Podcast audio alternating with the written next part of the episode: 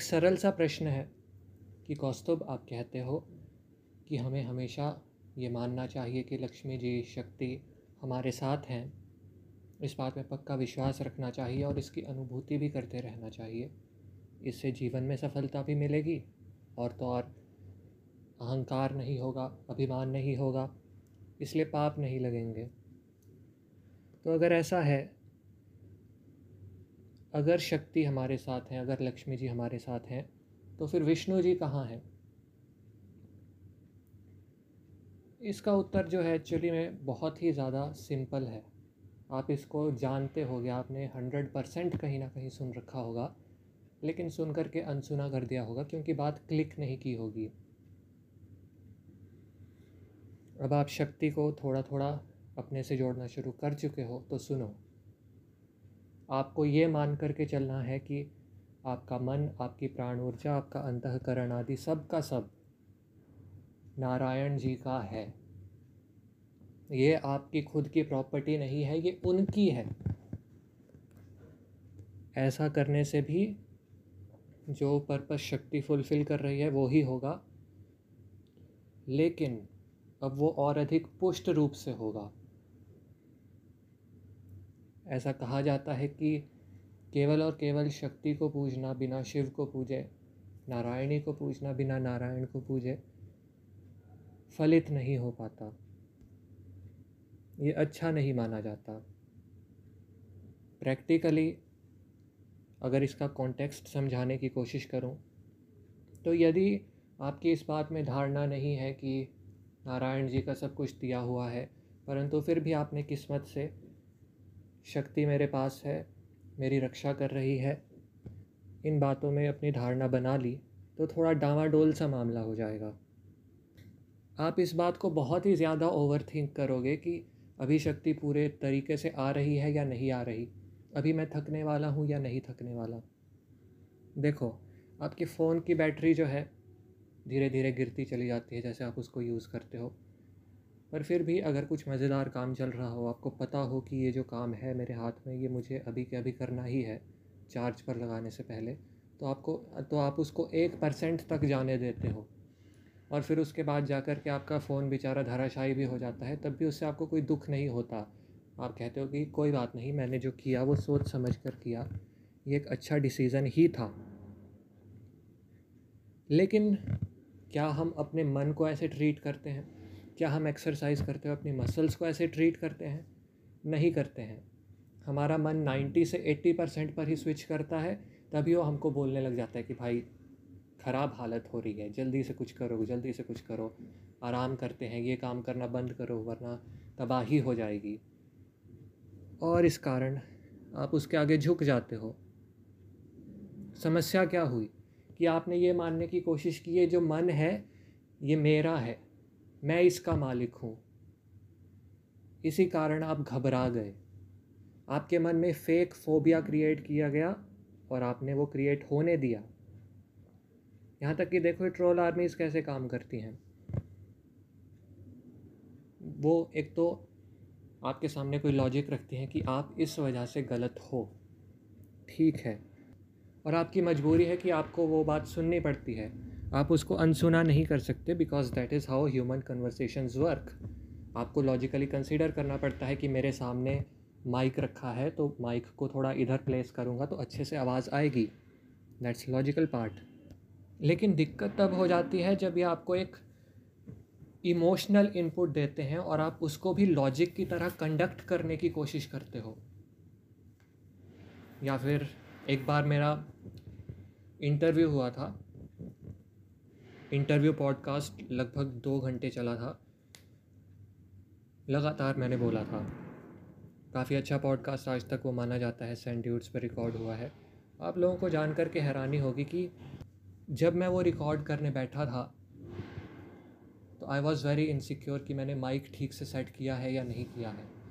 इसलिए पहले हमने तीस सेकंड रिकॉर्ड किया और मेरा माइंड जो है इधर उधर भटक गया पूरी तरह से कि what if it does not record और पूरा इंटरव्यू ख़त्म होने के बाद आई लुक स्टूपिड तो फिर मैंने इंटरव्यू वहाँ पर रोक दिया। मेरी ज़बान ही बंद हो गई। फिर मैंने दोबारा चला करके देखा रिकॉर्ड हो रहा था। फिर मैंने थोड़ी और एडजस्टमेंट की, दूसरी बार रिकॉर्ड करने लगे, फिर एक मिनट के बाद आई गॉट ब्लैंक फिर उसके बाद दो मिनट के बाद आई गॉट ब्लैंक और उसके बाद जा कर के मैंने खुद को अच्छे से समझाया कि नहीं, इससे कोई फ़र्क नहीं पड़ने वाला। मुझे अपनी टेक्नोलॉजिकल डिसेबिलिटी जैसा कि आप लोग जानते हैं कि मुझे टेक्नोलॉजी की ज़्यादा समझ नहीं है, मुझे उसको अपने इमोशंस को हिट नहीं करने देना है। तो मैंने खुद को वैसे समझा लिया और उसके बाद एकदम फ्लॉलेसली दो घंटे इंटरव्यू गया। उसके बाद से आई बिकेम वेरी फियरलेस और अब मेरे साथ वैसा नहीं होता है, क्योंकि एक बार मैं उस फिनोमिना के साथ गुजर गया तो मैंने देख लिया कि क्या क्या होता है। देखो, एक कहानी है एक बूढ़ा मालिक था, धनी आदमी था। उसकी आदत थी रोज़ रात को एक गिलास दूध पीता था। उसने एक नौकर रखा था, वो उसको दूध दिया करता था। एक दिन नौकर को दवाई खाने के लिए थोड़ा सा दूध चाहिए था तो उसने ट्वेंटी फाइव परसेंट हिस्सा ग्लास का निकाल लिया, वो खुद पी लिया और बाकी में पानी मिला करके मालिक को दे दिया। मालिक ने ले लिया, बूढ़ा था, उसे पता नहीं चला। फिर नौकर ने देखा, ये तो अच्छा सिस्टम है। उसने ये रोज़ रोज़ करना शुरू किया, फिर धीरे धीरे आधा ग्लास, फिर उसके बाद पौना ग्लास और फिर एंड में जा कर के वो पानी के ऊपर ही मलाई लगा करके मालिक को देने लगा और मालिक बेचारा लेता रहा। ऐसे ही आपका जो मन है वो खाता चला जाता है आपको अंदर से। अभी इस पॉडकास्ट को सुन करके आप में से काफ़ी लोग बोलेंगे कि हाँ चलो ठीक है, अब हमें जीवन का विज्ञान समझ में आ गया है, अब हमें कोई नहीं हिला सकता, अब तो हमने मान लिया कि ये सब चीज़ें नारायण जी की हैं, अब हम थकेंगे नहीं। लेकिन फिर भी आप थकोगे, क्योंकि आप ऐसे बैठे बैठे इस बात का पक्का एनालिसिस नहीं कर सकते हो कि आपने इस विचार को, इस ज्ञान को पूरे ग्लास दूध के समान आत्मसात किया है या फिर आपके पास जो पहले से पानी पानी बिखरा हुआ था उसके ऊपर मलाई लगा करके खुद को संतुष्ट कर लिया है, खुद को झूठ, झूठा आश्वासन दे दिया है तो फिर ये बात एग्ज़ामिन कैसे हो पाएगी? इस बात को एग्ज़ामिन करने का एक ही उपाय है। और वो ये कि लोहा जब गर्म होता है, तभी उसके अंदर के परमाणुओं का परीक्षण किया जाता है। समझे? मूल बात यह है कि केवल विचारों में सत्संग आदि कर लेना, खूब सारे यूट्यूब पर वीडियोस देखना आध्यात्मिक, इससे कुछ नहीं होता। आपको रियल लाइफ में खुद को पुश करना होगा। कठिनाइयों को सहना होगा। अगर आपको सुबह जल्दी उठने की आदत नहीं है तो सुबह जल्दी उठ करके देखो, फिर ठंडे पानी से नहाओ। आपका मन बहुत ना ना ना करेगा कि नहीं, मुझसे नहीं होगा, मुझसे नहीं होगा। आप उस मोमेंट पर उसको कहोगे कि अभी जो तुमने मलाई के ऊपर परत दिखाई थी, उसको मैंने थोड़ा सा टटोला है तो पानी दिखने लगा, ऐसे कैसे चलेगा? चलो चलो, इस पानी को बाहर फेंकते हैं और उसकी जगह दूध आने देते हैं। यदि आपने गृहस्थ आश्रम में केवल और केवल इस चीज़ का अभ्यास करना शुरू कर दिया तो इससे ही आपका मोक्ष का रास्ता बन जाएगा। और फिर देखो, वानप्रस्थ या संन्यास आश्रम में यदि आप प्रवेश भी करते हो तो कितनी पुष्ट आपकी भक्ति रहती है। मेरा जो सोशल मीडिया पर हमेशा से एजेंडा रहा है लोगों को समझाने का, वो सिंपल सा ये है कि भक्ति जो है, वो केवल और केवल थ्योरेटिकल नहीं है।